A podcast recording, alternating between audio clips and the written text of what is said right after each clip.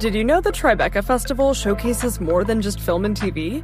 Tribeca's audio storytelling program, sponsored by Audible, is happening June 9th to June 13th in NYC. It includes premieres of new indie podcasts, plus exclusive live tapings of popular podcasts like Slow Burn, Criminal with special guest Melissa McCarthy, and Vibe Check with special guest Lena Waithe. Don't miss it. Get your tickets now at TribecaFilm.com.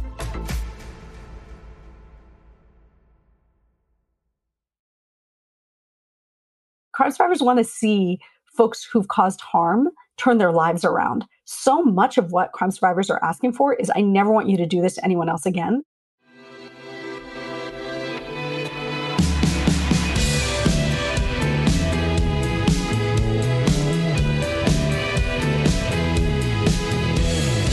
Hello and welcome to the Ezra Klein Show on the Vox Media Podcast Network. Before we start today, this is the final opportunity if it's in any way an opportunity for you to send in questions for our Ask Me Anything episode. If you have anything, anything at all you would like to hear me answer on that show, send it in an email to Ezra Klein Show at Vox.com. You can just write it in text, don't need to do a voice memo or anything. Again, that is Ezra Klein Show at Vox.com. The Ask Me Anything episode is being recorded very soon. Um, so don't wait. Today's episode, though, today's episode is a beginnings. It's a beginning of something I want to explore much more on this show. Um, something I've been starting to talk about here is nonviolence. You heard it in my conversation with Ta-Nehisi Coates. Out of that conversation came a piece on imagining a nonviolent state, or, at least imagining a state that, that, that pursued the ethic of nonviolence, that, that that took it seriously. And I hope you read that piece. It's it's an important piece to me and I wanted to find and to spark a discussion. I'll, I'll put a link to it in show notes or you can just Google imagining the nonviolent state or go to my Vox author page. But as I've been exploring this idea, um, the movement to me that seems to hold the most promise is a seed for change and reimagining how we run the criminal legal system. And from there, reimagining our social and political relations with each other is the restorative justice movement. This is a movement pioneering a really radically different approach to how we think about crime, how we create space for repair and for transformation. It's not, I really want to say this. Nonviolence is a tough word. Restorative justice is sometimes like this is not soft stuff. It has better outcomes. There have been multiple meta analyses where they've looked at dozens and dozens of studies, and they show that it leads to less recidivism, leads to more satisfaction and healing for the survivor of the crime, that it costs less money but it's difficult. It forces a kind of moral courage from all of us that the current system doesn't ask for. And what it demands, the way it imagines the aftermath of a harm committed individually has profound lessons for the harms we've committed societally. So I think there's something that is also on a macro scale very relevant to this moment. I, I wanted somebody on the show who could talk about it, who could provide an introduction to it, not just philosophically, but as a practitioner, somebody who's had to go through it in some ways themselves. Um, and that person is Sujatha Baliga she's just a remarkable person. She's a director of the Restorative Justice Project. She's a 2019 recipient of a MacArthur Genius Grant. She's a survivor of abuse and crime herself. She is done this work. She's building the structures to scale this work. And I think you can hear in her vision and, and see in the results of the things that she has done a path to something better here. Um, so here, without further ado, is Sujatha Baliga. Sujatha Baliga, welcome to the podcast. Thanks so much for having me, Ezra. You're a very intimidating interview. I don't know if you know this because you have both this amazing sort of personal story and you represent this sort of remarkable movement. And it's very hard to, to know where to start with that. So let's try to combine them. T- tell me the story of how you found your way to restorative justice. Thank you for asking me to start with story because I think uh, the most important part of restorative justice in many ways is the stories that we tell one another and how we come to know one another more deeply through story. So, my own personal story with restorative justice really begins in rural Pennsylvania in the 1970s and 80s, uh, where my family, an immigrant family from India, um, we were struggling in many ways um, from social isolation, et cetera, and also because while my father was a really wonderful man in a number of regards, he was also quite abusive towards all of us in some ways, but towards me, um, he was sexually abusing me. And it was a secret I kept for many, many years um, until basically he was on his deathbed when I was 16. And I think when I look back on that time in my life, it was um, the very systems that were in theory designed to protect me uh, that ensured my silence, right? I had no interest in being separated from my family. Um, I had no interest in my father being taken away in handcuffs or potential immigration consequences for my family. So, for all of these reasons, you know, I think I feared protection um, and I feared help more than I thought that it was would ever be coming in any way that was meaningful. And so, for me, what would have been meaningful would have been for my family to heal, for this to be uh, brought out into the light, for us to have understood where these things came from. So I think that's, you know, really where the journey begins. And I think after my father passed away when I was 16, I really just spent so many years seeking justice. You know, I would, became ultimately became a victim advocate after college, through college, and after college, and and working in an intimate partner violence uh, organizations, domestic violence shelters, rape crisis, uh, working to try to end child sexual abuse within my own community, and went to law school thinking I was going to be a prosecutor, which is really funny uh, to everyone who knows me to this day. Um, can I can I ask you something about yeah, that very quickly? Please, please, please. You were saying that you had worked as a victims' rights advocate. Was the connection to prosecutor that it seemed from that vantage point that the prosecutor is the person working on behalf of the victim in our system?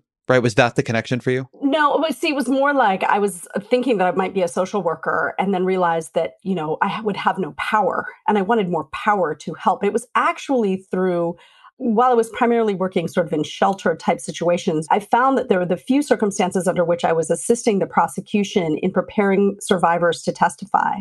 The interests of the crime survivor were not being centered. So this was like in my early 20s, right? And I'm like, I think I was like 21, and I was assisting a family in getting ready to prepare to testify at trial. And the prosecutor I was speaking with told me to like keep them as angry as possible and like really just keep like how to present them in the most broken and angry and devastated ways. And I was thinking this has nothing to do with their healing. And this, we weren't really listening to their desires and their interests and their their needs. And so I thought, I'll go be a prosecutor and be a different kind of prosecutor. who really centers crime survivors' needs. I think that was what really drew. I wanted more power to actually effectuate change, and I I thought that that might be um, on behalf of others, right? Um, but as I learned more uh, about how my hands might have been tied as a prosecutor, right, what the objectives are as a prosecutor, it was not a good match for my politic or my own understanding from my own history, right? Like, I'm like, why am I pushing people towards something that I myself didn't want? Was not a connection I made when I was applying to law school. So, so I apologize. I interrupted your your story there.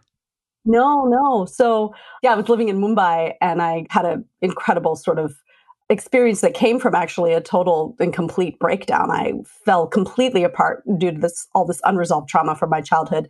Like I had a story that my father dies when I'm 16 and then the problem is over, right? The abuse is gone and and and it never occurred to me that there might be more sexual assaults more violence in my life after his death. And and all of these things sort of pushed me over the edge. And i went off backpacking by myself. And in some ways maybe it was some sort of suicide mission. I never know whether or not i was trying to kill uh, myself in the physical form really or whether or not there was just a, a rebirth that was required in some other way. And i landed in Dharamshala, um, actually it's McLeod Ganj is where the Dalai Lama lives. And I ended up through an unbelievable course of events getting a private audience with him for an hour. Um, and he gave me some advice on letting go of my anger because my anger was really killing me back then. Before you get to that advice, could you actually talk through the? I've heard you talk through this course of events, and I think to somebody listening, how some one from rural Pennsylvania wandered into Dharamsala and got an audience with the Dalai Lama.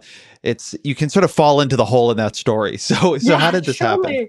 When I landed in Dharamsala when I was 20, uh, I think I was 24 at that time. Yes, I was 24 years old. And I tumble out of this bus uh, late at night. Um, the bus had broken down like twice on the way there. Uh, hairpin journey uh, and uh, you know muddy roads, really just terrifying. Traveling by myself, and I get to the closest uh, guest house that you know was in my dog-eared copy of the Lonely Planet, India. and it's a Tibetan-owned building that is being built. Actually, it was it was just kind of uh, one story at that time, and they gave me a bed in the basement of their place. Um, and over the course of the next few days, uh, I got to know this family a little bit.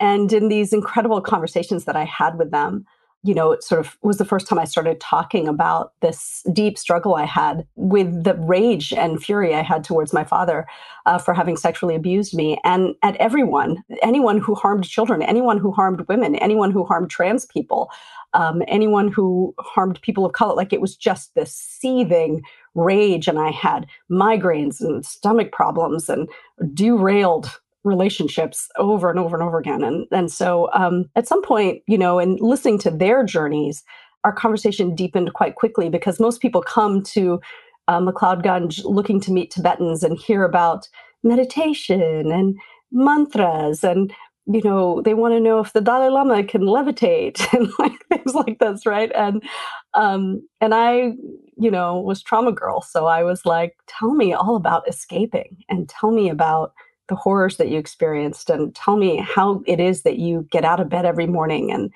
how are you even vaguely happy let alone as happy as you are? And i i don't want to make them prisoners of shangri-la the way that those people who come to talk to them do but i was deeply moved by what i was seeing in terms of the level of psychological well-being in the face of what they had experienced um, that was inspirational to me. So um, in the course of these conversations, one of them sort of nudged me to write a letter to the Dalai Lama asking him, uh, how does one forgive intrafamilial uh, sexual harm? How how do you you know when uh, an ongoing harm within families? You know, and I think the conversation came in part too from a realization that uh, trauma begets trauma begets trauma, and the Tibetan community was starting to see things since the invasion by China um, in their own community, higher levels of domestic violence, and you know nothing was being studied per se. It was all anecdotal, but it was it was just they heard what I was saying in my own life being reflected in some of what they were seeing in their community, and and they were like, "Go ask His Holiness." Um,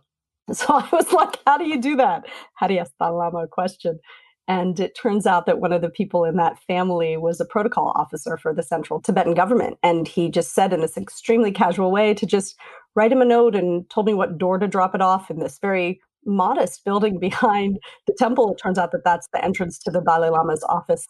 And so a week later, I got notice that uh, they wanted me to come back. And I spent several meetings with the Dalai Lama's um, private secretary, who's the person who makes decisions about whether or not uh, someone gets to meet the Dalai Lama. Those meetings were life changing for me. Tenzin Geyche um, was incredible. And um, yeah, so a week later, I was sitting with the Dalai Lama for an hour. It was a pretty amazing experience. Um, and he gave me some really specific advice on forgiveness. But what was really beautiful, and I think what was really critical in that hour was that even though I pressed His Holiness really hard for advice on how to forgive my father, His Holiness was really reticent to give me a formula. And uh, I think the most powerful moment of that interview was when His Holiness actually asked me, Do you feel you've been angry long enough? And I think that that is a question that is sitting with me very much today. You know, I think in particular about the rush that we have towards forgiveness, in particular, the expectation that we have that others rush to forgiveness as sort of absolution for past harms. And I think it's really important to pause, to slow down, to, to ask that question Do you feel you've been angry long enough? So this is quite a long-winded way of getting to your question of how it is that I ended up in restorative justice. But basically, I started law school just a couple months after meeting His Holiness, and after having gone and sat a meditation course immediately after meeting His Holiness, and having had an experience of forgiving my father during that meditation course. Um, and then the rage that was fueling my desire to put people behind bars, if it was ever really my desire uh, to do that, wasn't there to fuel my work. And I ended up meeting one of my um, you know heart mentors in in my work as a as an attorney, uh, David Rudovsky, was my criminal law professor in my first year. Um, and through my conversations with him, I actually decided to become a defense attorney. And so that sort of led me down a different road for a decade where I got to see the failings of the criminal legal system from within and realized that neither prosecution nor defense was how we were going to heal this. So, what were those failings to you? What what did you see in your time as a defense attorney that disillusioned you? I mean, one of the things, one of the cases that I think most broke my heart was there was a young man who had intervened uh, in a, a young African American man uh, had intervened in a domestic violence dispute between his cousin and the father of her child. And he put his body in between the two of them and it escalated. And in the end, he ended up stabbing the other guy to death. And um, the family was just enraged and all they wanted from him was an apology. And they really like a lot of them witnessed it and they were like you took it too far. Like it didn't need to go all the way there. Right? And um he was looking at 25 years. Right? And so i was actually his his appellate attorney and there was an open and shut appellate sort of um issue in the case and what was really hard was that you know he wanted to apologize he just wanted to say, I'm sorry. And I knew we were going to be getting him a new trial, and I just couldn't let him do it, right? Because he was serving a 25 year sentence for something should have never been charged uh, the way it was. Um, and there was evidence that was excluded uh, that clearly was exculpatory. It might not have been 100% exculpatory, but an apology was going to be something that could be used in court against him, some level of you know mens rea that i didn't want to give the other side. So this was this was deeply troubling. This is something that as we get more into restorative justice that that i was shocked reading the literature and of course it makes sense now but the fact that the system as set up makes it a strategic disaster to take responsibility for a crime is a is a really profound thing actually. yeah, our current system disincentivizes truth telling our system like when you think about the miranda warnings in and of themselves like who's going to want to tell you the truth after that right? Anything you say can and will be held against you in a court of law? Well don't say anything obviously right? Um, and when i think about all of the crime survivors i have worked with over the years you know what do they want they want to know what happened and why and it's literally the exact information that as a defense attorney, I would have never encouraged my clients to, to give up, right? I mean, this is if you're practicing in a way that isn't, I think, as holistic as you might be. You know, again, I want to be really, really mindful of the fact that there are countless defense attorneys who will find ways to develop deep, deep, and meaningful and total and complete relationships with their clients, right? Um, but the machine itself is set up to um, yeah to disincentivize the truth. And how did you come across restorative justice in this time? Because when, when when you start doing this work it's there but it's a little bit better known now but even now not that well known but, but then quite small. Yeah so you know um it's my friend Susan Marcus uh, who first introduced me to the concept of restorative justice. It was when we were still in law school together, and uh, she kept talking to me about restorative justice and i would listen to her and i was i was always uh, moved by what she was saying, but I also thought it was this impossibility that people could come together face to face and have a dialogue. And what?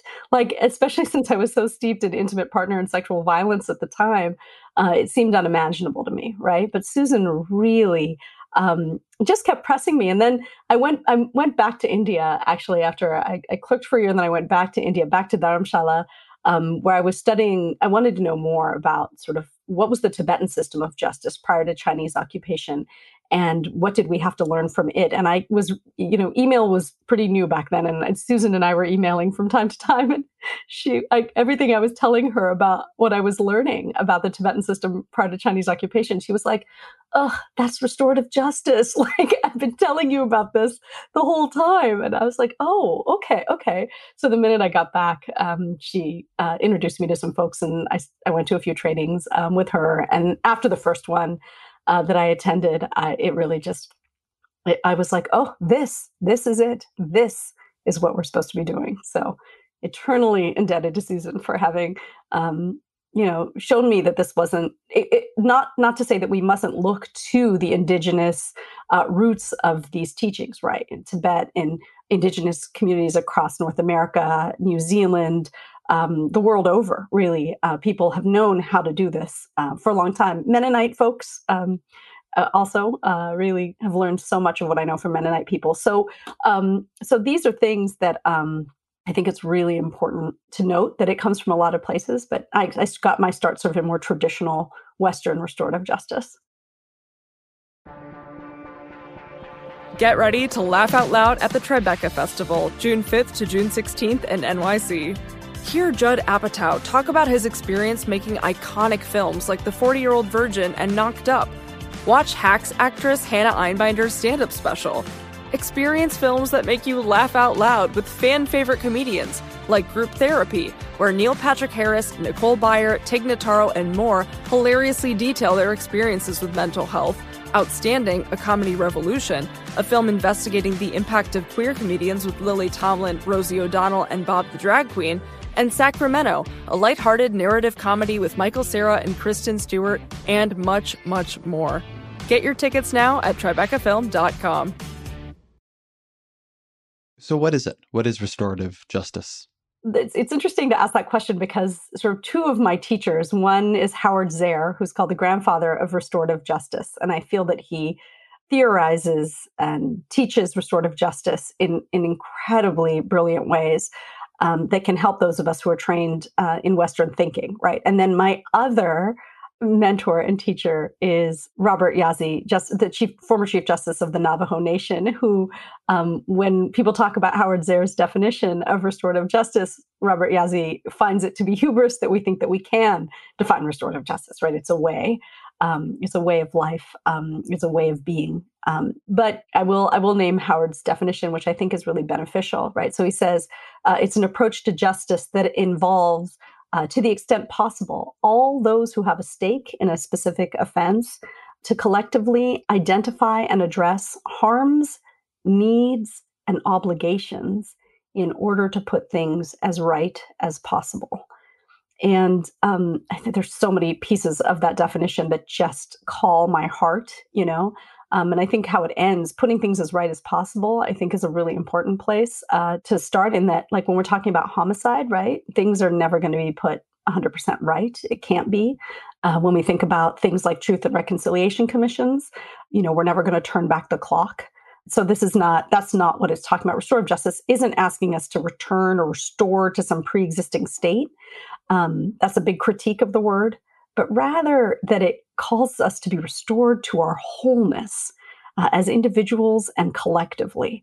Uh, I think that that's really what the restored is uh, restored to our spirit, restored uh, to how it is that we're supposed to be. You know, and words like Ubuntu, you know, come to mind when I think about restorative justice, right? This uh, this word that really we came to know here in the U.S. through the South African Truth and Reconciliation, right? Um, it's defined sort of as I am because we are, or a person is a person through other people. Like the, this is the basis of restorative justice. I've heard you talk about the three questions the current system asks and and the ones that restorative justice asks. Can you can you go through those? Yeah, those are also Howard's questions. It's interesting. He has more than three. Uh, there's six actually, but we we get stuck on the first three, and I think the other ones are also really important.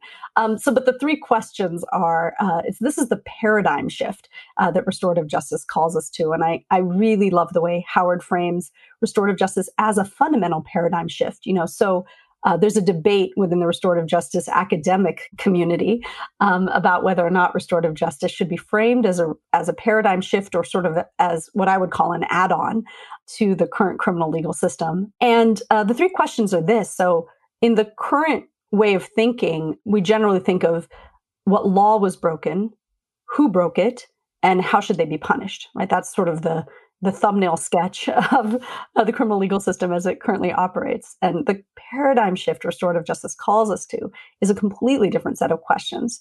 It asks who was harmed and what do they need and whose obligation is it to meet those needs? And so, without that third question, whose obligation is it to meet those needs? It wouldn't be justice, right? It would be just what I do when, you know, my kid tells me, you know, that you know something sad happened to him right? I'm like what how, what hurt and how do we fix that? Right? Um, what what what do you need rather? Not how do we fix it but what do you need? What do you think you need next? But when it somebody else did it to me then i'm like whoa well what what's the justice question that starts to arise there? Right? Um, and um, how do we start to think about making that right with that person? That's um, that's the justice piece um, th- there are other questions that follow those three. And one of them were what are the causes?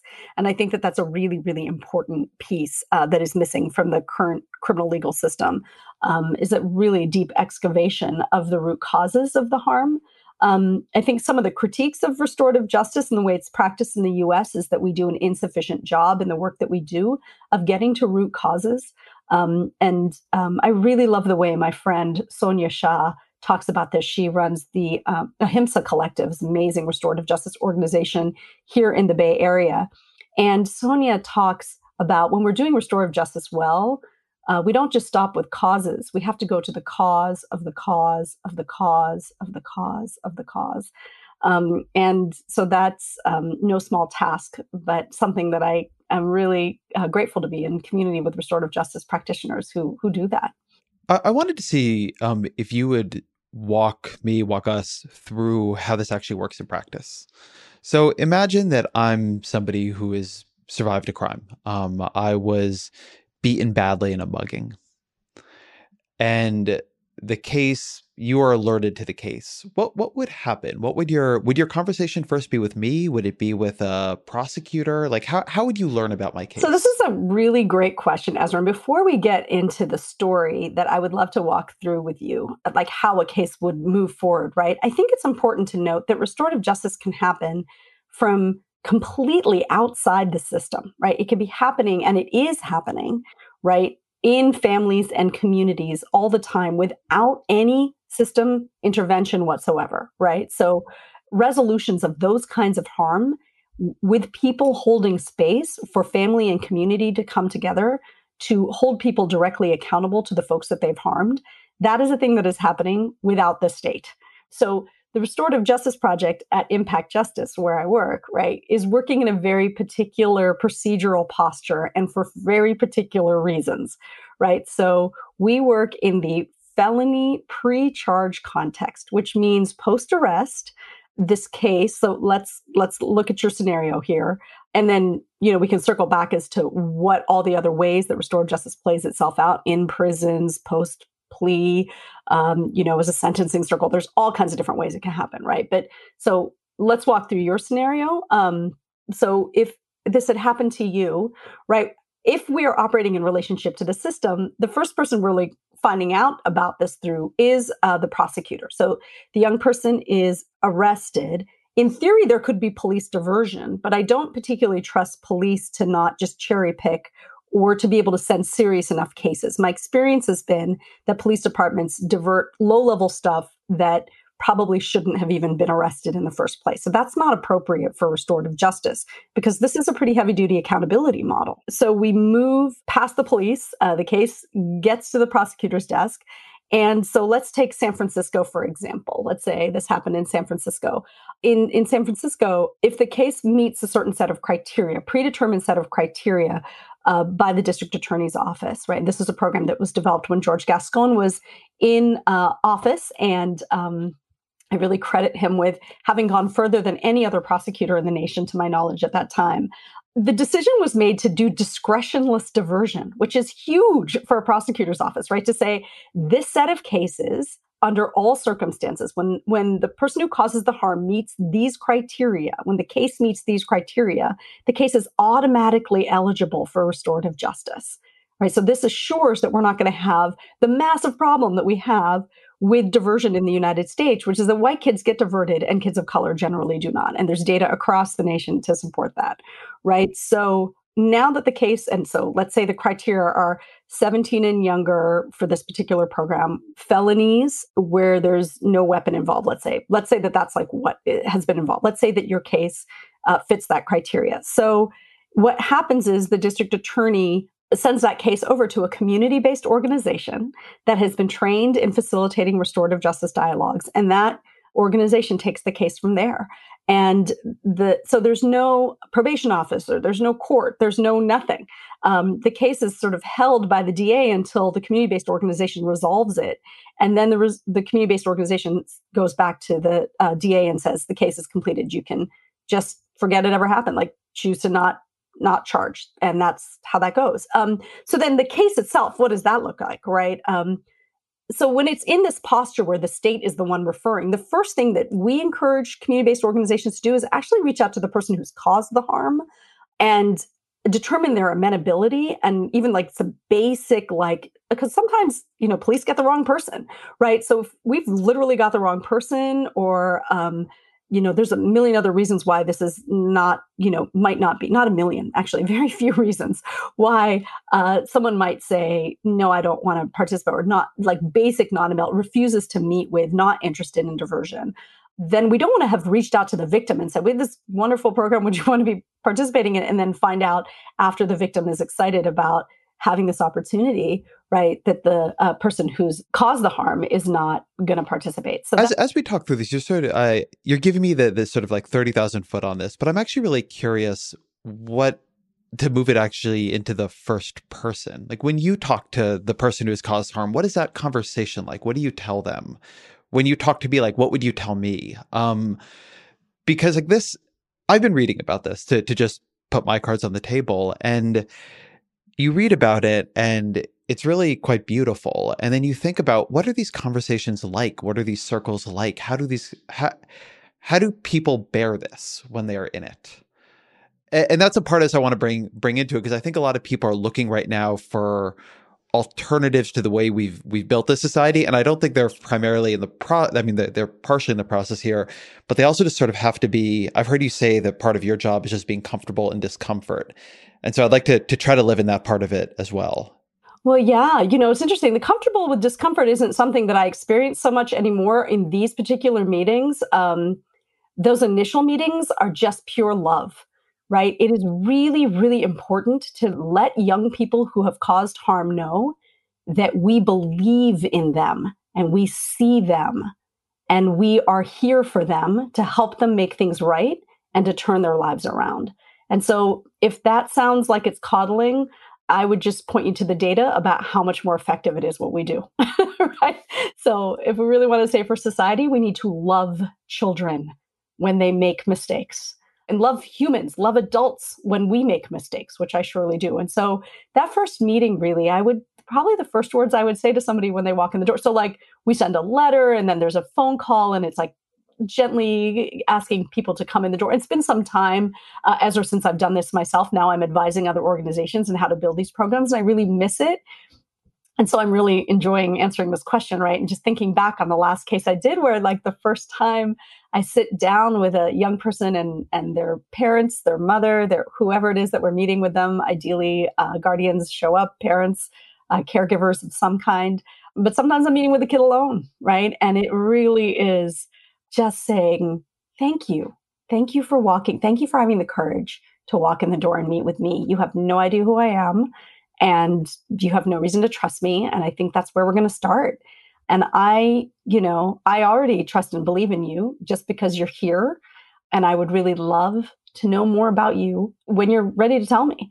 Right. And it's really strengths based. It's really like, and then at a certain point, you know, pretty quickly we have to, because we got this case hanging out there, right, that does also need to be moved and resolved, right? We have to get to the point where this person knows that I love and trust them enough that they can tell me what happened, you know, and that's generally the question. Like at a certain point, after I've asked them about what are you good at, what do you believe in about yourself, who's there for you, who's in your family, uh, who you're in connection with, like how do we start to build the other people we need to be pulling in to help support you to make this right?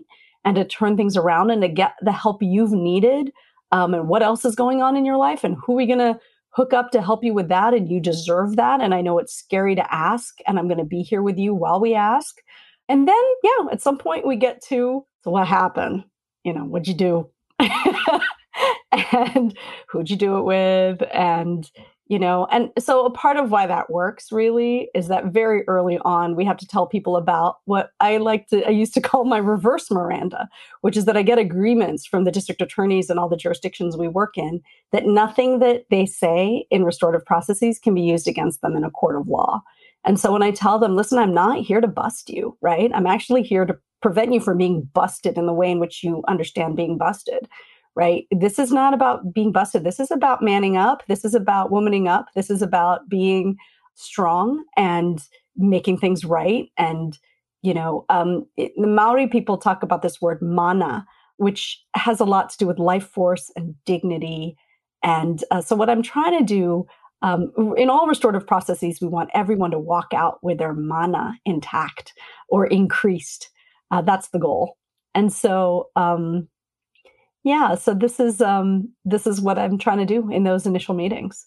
Eventually, we you know try to get the whole story out there, and then we start to you know have follow up meetings. And once there's some basic amenability, then there's the going to uh, the person who's experienced harm, the crime survivor, and having the conversation with them. And with them, it's it's really approaching them not from the perspective of, hey, there's this great program that's going to prevent a kid from going to, you know, youth lockup. How about we participate in it together to prevent children from being, you know, criminalized? Like we, you can't approach a crime victim that way, right? And I think that that's where some lower um, victim participation rates can come from in some restorative justice programs, right? You really have to start from Howard's questions like, how are you harmed and what do you need? And being really, really leaning into people's suffering, right? What we hear in those meetings is that a burglary might actually trigger memories of childhood sexual abuse, right? Having someone violate the boundaries of your home might have actually brought up some deep, deep stuff about other things. And so, what does it mean to be present to and lean into the suffering of that crime survivor and giving them space to tell you all their stories? And then at a certain point, the conversation generally starts to turn towards who did this to me? And you can you can say at that point, well, actually, we know, and you know this, and and and you know when they start to have questions, you can say, would you like to ask that directly of the person who who harmed you? right and so when you when you do things in that order it is unbelievable the number of people who say yes so one of the things i want to pull apart here is i'll be honest that one of my misconceptions coming into studying this a little bit closer was that I understood restorative justice as part of like a broad spectrum of ideas that come from the idea that we overly criminalize society. We treat people who commit crimes as nothing more than the, the worst thing they've ever done. And we should be a more compassionate society. And in, in things I've heard you say in Danielle Sered's great book, um, Until We Reckon, there's much more of a focus than I had understood on what it is that the victim needs. And I'd like to maybe pull apart this idea that this is an an easier process or a more compassionate one with whether or not it is giving the people who survived a terrible harm um, something more. So I've I've been mugged here, right? In this hypothetical, I I've, I've been lucky, and I have not been mugged and terribly beaten. Although I actually know people who have or who have been shot, and I get a call from you, and I'm furious and I'm scared, and the thing that I can trust or think I can trust now that the person who assaulted me has been arrested is that they will be punished that there will be some kind of retribution exacted from them for what they did to me. How does this process become more attractive to me? What does it offer me that punishment and the knowledge they cannot get out for years and harm me or anyone else again? Was it give me that that doesn't? Well, I think one of the things we have to start with is disabusing folks of the notion that that's even true, right? The vast majority of arrests do not result in convictions. Uh, that keep people locked up for any length of time, right? That crime survivors think that, I mean, there are many studies, even including the death penalty, um, where crime, you know, surviving family members believe that uh, even witnessing the execution of the person who took their loved one is going to give them some feeling of you know release or that there's going to be quote unquote closure. And time and again the studies show that that isn't true right? And so without bringing an agenda of non-punitiveness to survivors i think it's really important to also let crime survivors know that they're not going to get what they're looking for literally. Like some survivors are like i want to go through the system because then i'll be sure to get my um, restitution well I mean, there's no, there's literally in most jurisdictions no way, particularly from youth, to enforce restitution, right? There's the state can't enforce it. So, um, but that's not answering in a more specific way. Like, how do I approach a survivor who is naturally looking for what they've been told is justice, right? Which is somebody getting locked up for what was done to them.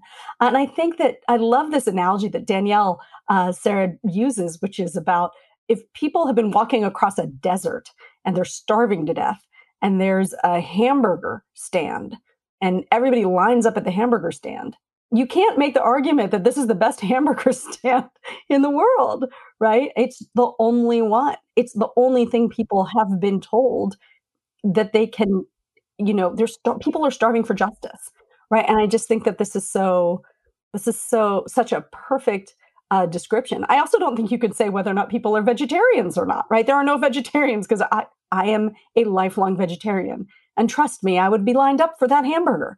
So I think we really need to approach survivors from the place of you know being really open-minded about what it is and listening um, and listening and listening and giving honest answers right so there's a way in which victim advocacy taught me this that when people say i want this and i want this and i want this and i want this um, it's really important to say and if that's not possible what else would you want you know because the system doesn't have that on offer it, it says it does it, it there's the promise of certain things but they don't generally tend to ring true, right? Even orders of protection can be violated um, and often are. Even restitution orders can't be enforced.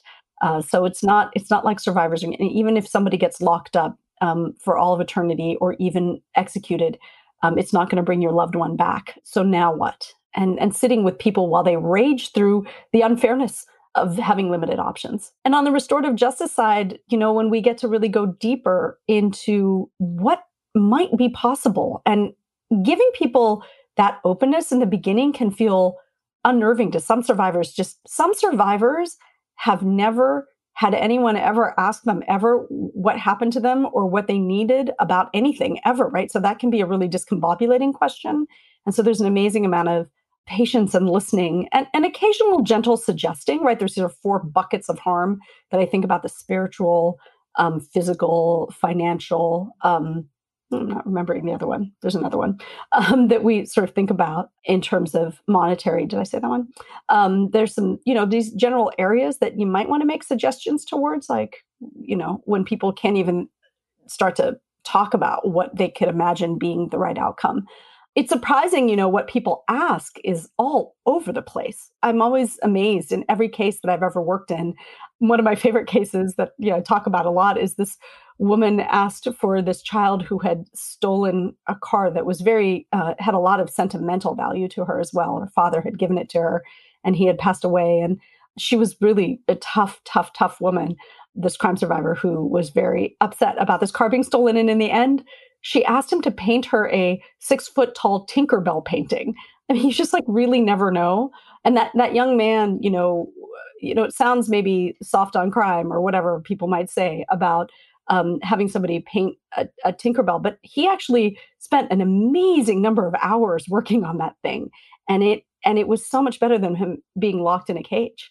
What what are some of the most common requests for amends that you hear. So there's the, the, the Tinkerbell. So there's the, the the world of ones one might not expect. But is there a template for this? Does it just truly vary from person to person? I mean, what do you see? It really varies. Um, you know, if there's out of pocket costs, there's usually some time spent thinking about that, right? Like if you stole my laptop when you knocked me over, right, and the laptop shattered and it cost this amount of money when you know, by the time I got it back from you or whatever. Um, it's the, I want my stuff back is surely a thing. Um, I want money for what it costs me to replace that thing. Uh, sometimes my insurance only covered this much, and or um, you know sometimes it's an apology. It's answers if it's a fight, if it's a pretty severe physical fight where people really harmed others. There's some agreements that we've put into place where you know you don't come to this you know part of uh, the school campus or you don't you don't walk through this neighborhood um, you know you don't hang out with these people anymore uh, because i want to go to those parties. Um, those kinds of things are some of the agreements that that people have done a really good job of sticking to. A lot of it is really answers to questions i think is a huge part of of it. Why did you pick my house? You know how long have you been you know staking out this place? Um, you know, there's some things like that that people want to know but it, it really does vary. It's hard to it's hard to say what one particular thing is. The plan to repair the harm that we try to walk people through has four parts doing right by the, the person you've harmed, your parents or caregivers, right? Uh, doing right by the community and doing right by yourself. And it's interesting to me the degree to which crime survivors want to weigh in on category four, which is doing right by yourself. Crime survivors want to see folks who've caused harm turn their lives around. So much of what crime survivors are asking for is I never want you to do this to anyone else again. And so there's almost ways in which, without the crime survivor being in deep relationship with the person who's caused the harm, like they might not be the wisest person. So these plans are created by consensus. And so uh, when the crime survivor is like, you, you know, you need to be doing football practice more or something, right? It's like the crime survivor doesn't really have that kind of relationship with the kid who's experienced the harm necessarily. Um, and so then it's important to really let the young person and their family lead that part of the discussion. But um, but it is always moving to me to see how much survivors really want to see this not happen again to others, and also just want to see this young person turn their life around. So that's quite moving. What if the plan is breached? What if an agreement is made and the person who's committed the crime does not carry it out? So we reconvene the circle. I think that it's really important to understand that when things aren't going right, there's always a reason, right? And so we've had to, you know, we, so the organizations that do this work check up on the young person who's caused the harm and they make sure that this person is really supported to do the things that they said they were going to do, right? So one of the columns in the chart of the things that get done is who's going to help you with this, who agrees to help you with this. And those people need to be in the circle committing to doing these things. And often we find that when a young person isn't doing a part of the plan that they said they were going to do, uh, it's because somebody, you know, somebody was under resourced to keep up with their promise to do the things that they said they were going to do with this young person, drive them to football practice, take them to this after school job where they can make the money to you know pay this person back. Whatever it is it just something's fallen through with people's ability to to get it done.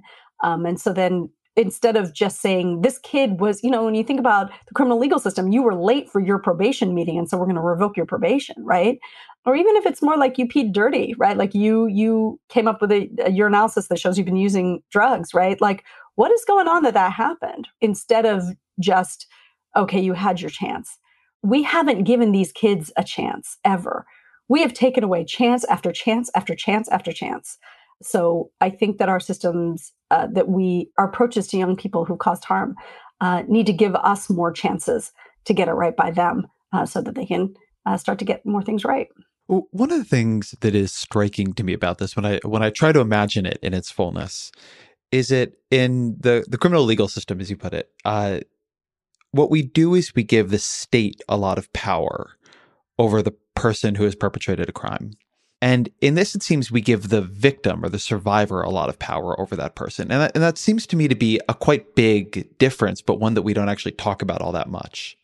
Yeah. So, you know, I would say that we give the community and every single person in there power over themselves. I would like to think that we're giving everybody power. I think we're giving the young person power over themselves as well.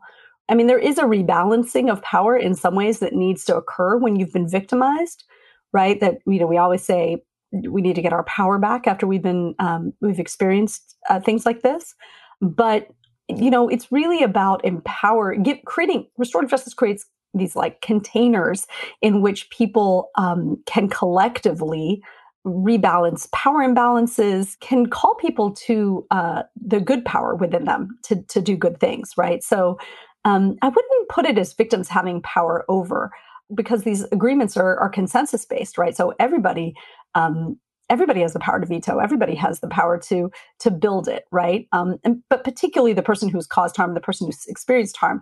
The last questions that we ask in the plan creation process are: um, we ask the crime survivor, like, "Are you really satisfied with this? Like, does this plan, like after we've negotiated, negotiated it and it's gone around and around, right? Um, and we ask the young person, like, is this a setup for failure? Like, can you really do this? Are you really down for this? Or are you feeling like you have to say yes to this? Like, what parts? And this conversation happens in front of the survivor sometimes, right? Like, and that's really important that we develop like deeper understandings of each other's lives and each other's capacities. And I, I, wouldn't say that crime survivors drop some of their expectations when they get to know the person who's caused harm out of pity or anything like that. More often, right, that most crime is intra-racial, right? And so these are people who understand each other's lives. Most crimes are intra-community, right? So these are people who know, right? And so it's not it's not going to be some surprise that the kid who did this to you what their life looks like for the most part, right? Um, but it's more that we're talking about everyone being empowered, equally empowered to move forward in a good way. But, but your question does bring to mind this article that I, is really seminal in a lot of the restored justice thinking, the movement, and particularly, less the movement, maybe more the academics, is this article by someone by the name of Nils Christie, who wrote this article uh, called Conflicts as Property. And it's a gross oversimplification of his arguments, but he basically says the state stole our harms as crime survivors, right? Like it's not me versus my father, right? It would have been the state versus my father. And where am I in that equation, right? And so what I do think restorative justice does, how we're how we've been influenced, I think, by Nils Christie's argument is that it should be me at the table um, as a survivor of a crime. And it seems to me that something that is important here, and, and maybe power isn't exactly the right way to talk about it, but also is the capacity for the survivor to reemerge as the protagonist in their own story. That when you are victimized in a crime, you've lost power in a profound way, but you've also sort of lost your own plot, right? You you had planned one thing and and and something else, something potentially quite terrible has happened. And when the state takes over, right, the state has its set of remedies, primarily incarceration. And when you take over, you have all kinds of remedies, and your remedies might be a Tinkerbell. Um, it might be, you know, that this person has to, from what I've read about restorative justice, has to engage in all kinds of self improvement. But also to some degree, part of it might be that you get to tell a story where you're someone who forgave. You get to tell a story where you're somebody who rose above it, right? You, you were the, um, leader of a circle um, that has been written about in a big New York Times Magazine profile uh, years back about a murder between um, uh, a, a, young man who killed his girlfriend and the parents entered into restorative justice with with him and something that struck me so much was them sort of saying in that piece that what this did for them was it gave them back control of their story and it gave them back control of their daughter's story and, and i'm curious if you could talk a little bit about that the, the the question of who who gets to who gets to have the story when it's the state and who gets to have the story when it's the circle oh such a beautiful um way to put it. I think that um, when I think a lot about the Grosmaires in that case, you know, it really was um, it was it was two pieces. One was that you know listening to the Grosmaires say we get to decide, we have to be able to be a part of deciding what happens with regards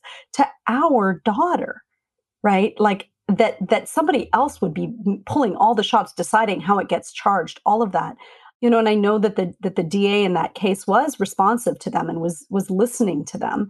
Um, but in the end you know um, there's a there's a beautiful um, uh, show the problem areas that Wyatt Cenac had done on HBO a few years ago, and there was an episode on this um, on this particular case gets covered in in this episode, and the DA actually um, went on that show, which I thought was really generous and amazing and really honest, right? He was saying, like, I'm the decider. Like, I decide what happens in these cases. And it cuts to uh, Andy saying uh, what I heard from him over and over again. He's like, How is somebody else the decider about our daughter? Right. Um, and so I think that that's a, a, really important piece of the continued disempowerment that crime survivors feel when the state swoops in and makes decisions for us. So, um, but m- more on the story piece, right? I think Kate speaks about this so beautifully, and she wrote a book called um, I think it's called "Forgiving My Daughter's Killer."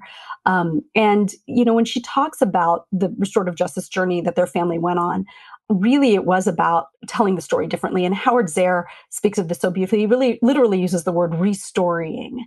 That, that we're all restoring what what what happened. Um, and so, yeah, I think that this is an incredibly important piece the restoring for survivors. Um, and it's not just a story of power, right? It's definitely also, and it's not always a story of forgiveness, but it is a story that the, you know, maybe there are multiple protagonists in a sense. Um, and so that's, and that includes the person who caused the harm. Um, th- one of the most powerful things to do is to confront face to face the person who has caused you harm and to ask these horrific questions. And to sit andy talks about andy grosmaire talks about literally his heart hurt when he was listening. He said he'd never felt anything like that before. When he was literally listening to connor explain answer his question what happened? Like how did you take our daughter's life? Like this is stuff that would have never come out in trial right?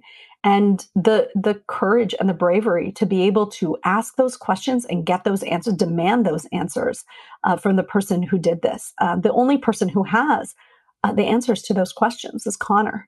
And for some time, I was, as I was preparing Connor to come into the circle, I knew the answers to those questions. It was really, really important for him to say them directly uh, to Andy and Kate. One thing that seems very different about this approach is that there is punishment in it, but it seems to be very built on the idea of transformation that you're creating space for people to change. You're creating space for people's relationships to change, right? Say a relationship that at one point was defined by a harm to be defined then by repair and a reconciliation. What is different about building the system around or building a system around creating space and processes for transformation rather than creating space and processes for punishment and retribution? Right. So yeah, so I would push back and say there actually isn't space for punishment within restorative justice. We we don't we, there's space for accountability. It's not just space for it is accountability, right? And that whether people experience accountability as uncomfortable or you know pushing them uh, to to have to do things that they might not have done otherwise is not intended as punishment. And I think this is incredibly important, right? Um, it is intended uh, to help this person become their best self. So, how is it different in creating those things? I mean, I think that it really starts from Ubuntu. Again, like I am because we are. It is a fundamental moral and philosophical shift that acknowledges interdependence. Uh, there is no out or away that we can send people to to solve crime. They are coming home. Prison sentences are generally short, and all they do is derail a future. And that derailed future is amongst us forever and that is a really really important piece of it. We don't you know and so it is it's this is grounded in you belong to me. We belong to one another. At the risk of sounding i don't know. No i won't even say that. At the at the risk of telling the truth um, you know it's really about unconditional love.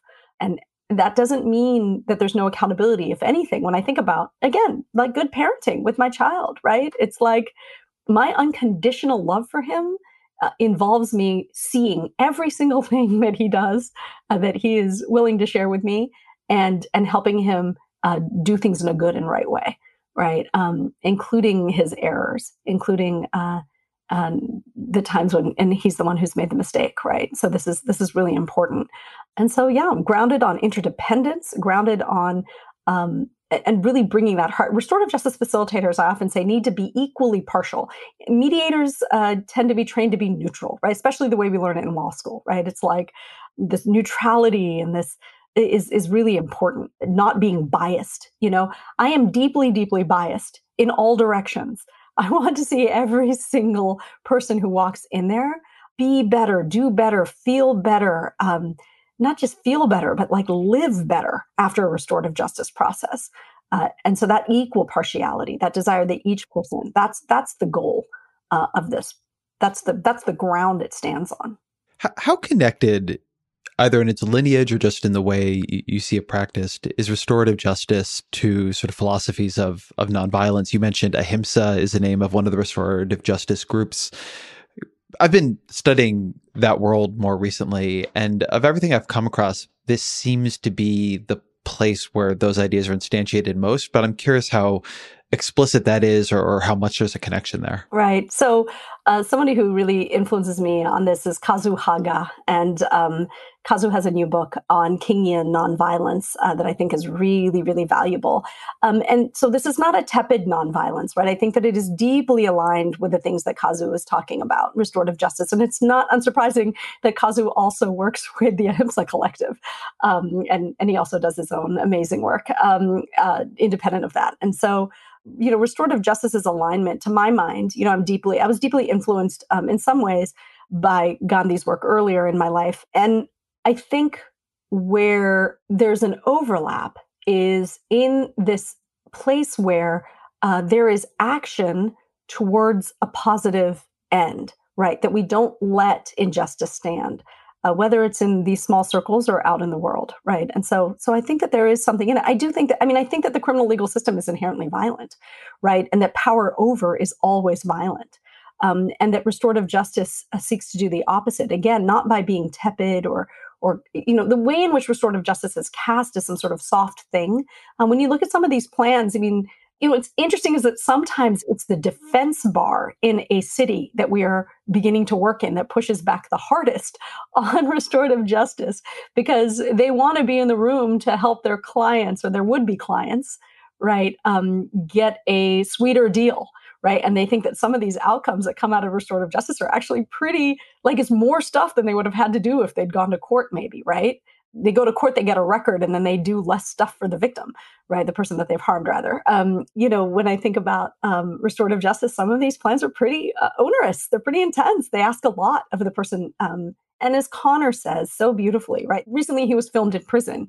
He is serving a lengthy prison sentence. Um, the, the DA would not go down as far as the Grosmaires were asking for. Uh, and so Connor is serving 20 years um, which I mean, it would have been surely life uh, without possibly um, had we not had this restorative justice process. But in the middle of this 20 year sentence, Connor says to this day, right, that um, that meeting was the hardest thing he's ever had to do in his entire life. And this is a man who's serving time. So I think it's really important to know that restorative justice isn't soft and that nonviolence isn't soft.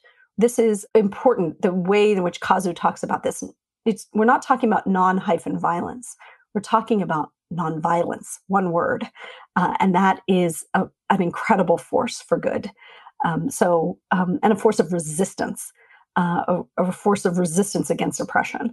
Um, so, I think that that's uh, it's deeply aligned and something that I want to explore more but definitely would want to encourage people to read Kazu's book about it. The reason I asked that about nonviolence is, um, and and I agree with you on the the the non. It's not non dash violence. It's a tricky word, um, and until I began reading into it more deeply, one of the things I didn't quite realize was how much it's not the absence of something, but a strategy of engagement, and really built around the idea that the point of what you're doing is to change other people's hearts you're not trying to punish them you're not trying to beat them because you have to keep going on in community with them you have to change them. And i just wrote this piece of published today um, sort of out of a conversation i had here with Ta-Nehisi Coates a few weeks ago about trying to imagine what a nonviolent state would look like. But but what's so striking to me what restorative justice plays a big role in that piece i just wrote and and what's so striking to me about it is how much it seems to embody that. It is a very, very difficult form of practice. As you say, some of the people go through it. It's the hardest thing they've ever done, where you're allowing that difficulty, you're accepting that difficulty because that is how you're likeliest to get to change in community. And there are other things that in some ways get coded as tougher in our society, but they're probably easier to go through, um, certainly easier to, to, to conduct at scale and they don't get you to change in community. They get you to punishment and continued resentment and and and friction.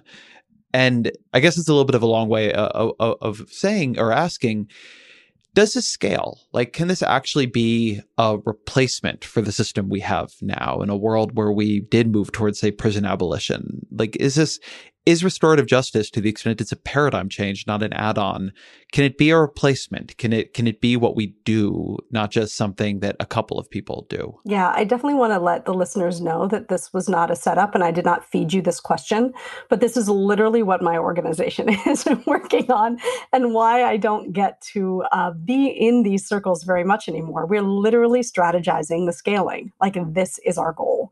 When I think about the, the the totality of ending mass criminalization in America as we know it, right? There's so many pieces, so many amazing people across the nation doing work in so many different ways um, at dismantling what exists. And then in the end, we're going to need this other thing that we're going to need. Like people are still going to keep harming each other, right? Like, um, you know, I, I dream of a day, and I think I look to Mariame Kaba a lot, who constantly reminds us to look to that horizon, right, of a day when we're not going to need anything that we have today. Um, that you know, if everyone's needs were truly met, et cetera, and even then, you know, in 500 years from now, and I'm seeing some sort of you know star trek future where you know everyone's needs are met et cetera et cetera there's still going to be harm right? There's still going to be egos. There's still going to be right like as a buddhist i can say until every single human is fully enlightened we're still going to be hurting each other right? And so what what are we going to need instead and so my my hope has been to to build that for when we get to the place when you know it, instead of being a part of the active dismantling i think that's a lot to ask of restorative justice to be the thing that dismantles and be the thing that we use after it's dismantled, right? Um, and so here we are, you know, I think of it in terms of like, in the Audre Lorde quote, we can't use the master's tools to dismantle the master's house. getting that wrong, but something to that effect. And I've been thinking about like trying to use restorative justice to end mass criminalization is sort of like trying to get the master to dismantle his own house with indigenous people's tools, Mennonite people's tools. Like that's not going to happen, right? So how do we build this other world instead and have it be ready uh, and have it be continuing to expand and keeping track of the data to show that it is actually so much more effective um, than uh, the criminal legal system as as we know it, right? Um, and so, and we've been doing all of that. Um, and we're starting to think about scaling. What does that look like? And how does that happen? So we're up against a lot in this process. It is really hard to answer this question when the structural realities of operating in, operating in tandem with the criminal legal system literally make it impossible, right? So we have to get these memorandum of understanding from any every jurisdiction, right, where it's guaranteed that things are not going to operate. We need the funding. We need the these are the sort of things, but are the tools there? Is the whole template for how we could um, have restorative justice in every single place in this nation available. Yes, my team literally has put these things together. We have a toolkit, we have the trainings, we have the, you know, all the assistance for these community-based organizations to, you know, build their, I don't say replicate because we are not trying to make It's not like making little impact justices all over the nation. It's instead, it's, it's working with Soul Sister Leadership Collective in Miami uh, to get, to get them what they need so that they can hold this down in Miami and it can grow and grow and grow and be available uh, for taking these things on, right? It's, it's working with uh, YASP in Philadelphia, right? And these are all in places where we've, particularly in places where we've had amazing district attorneys like you know, Larry Krasner and George Gascon and people who've been willing to do this, right? Working with Community Works in Alameda County and Rise in Richmond and helping these folks, uh, they're all ready to go. Like everybody's ready to do this. Um, and it really is a matter of us taking it to the next step of figuring out how, uh, f- how for these folks to get a portion, a portion of what it is that we spend on uh, mass criminalization and, and, even on policing, right? So this aligns beautifully with this defund moment, right? Where people are asking, like, um, you know, in Berkeley, $75 million uh, of the general fund a year, 38% of our general fund goes to the police, right? In Oakland, it's it's it's more like 45%, I think, of the general fund, like $290 million uh, goes to, to policing in Oakland. And you know, we're asking for like a million. We're asking for like, you know, so we're asking for three million, right, in these cities, and and and it should be more um, if we were to be operating um, at best practices. But it, it, scaling is absolutely possible, and you know, we have a plan for that, um, and it it needs to ha- happen um, alongside all the other amazing work that is happening uh, to reduce uh, our over reliance and, and, our reliance at all on mass criminalization. And, and let me ask the reverse question of scaling. These are practices, approaches, values that seem very relevant to, to our everyday lives. I'm, I'm, I'm curious how doing this work cha- has changed your, if you're comfortable talking about it, or could change one's if you're not.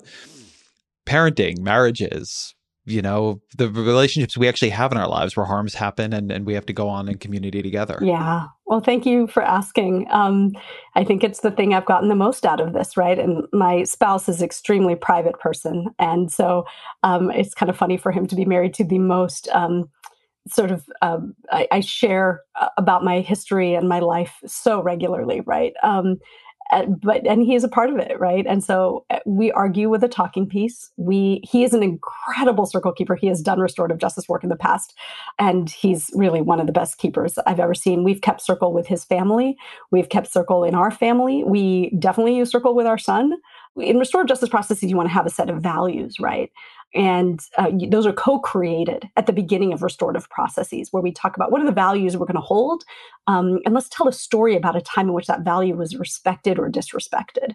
Um, and then when we create those values uh, amongst that small group and so when my friends were having marital problems and we were keeping circle for them we started with values like what is the values of this group that we're going to do circle is and, and they ended up separating and, and divorcing and what does it look like to use circle to have that happen in a good way right? I think about like all the money that people save on like marriage counselors if communities were just having circles when their friends were getting divorced, right? Or um, not that they, you know, not that therapy is not also beneficial to those folks or whatever, but this is really um, um, this is something that we do. And with my spouse and I, you know, instead of the values, we actually have a framed copy of our wedding vows on our wall and and those are the underlying values. That's what we promise to each other.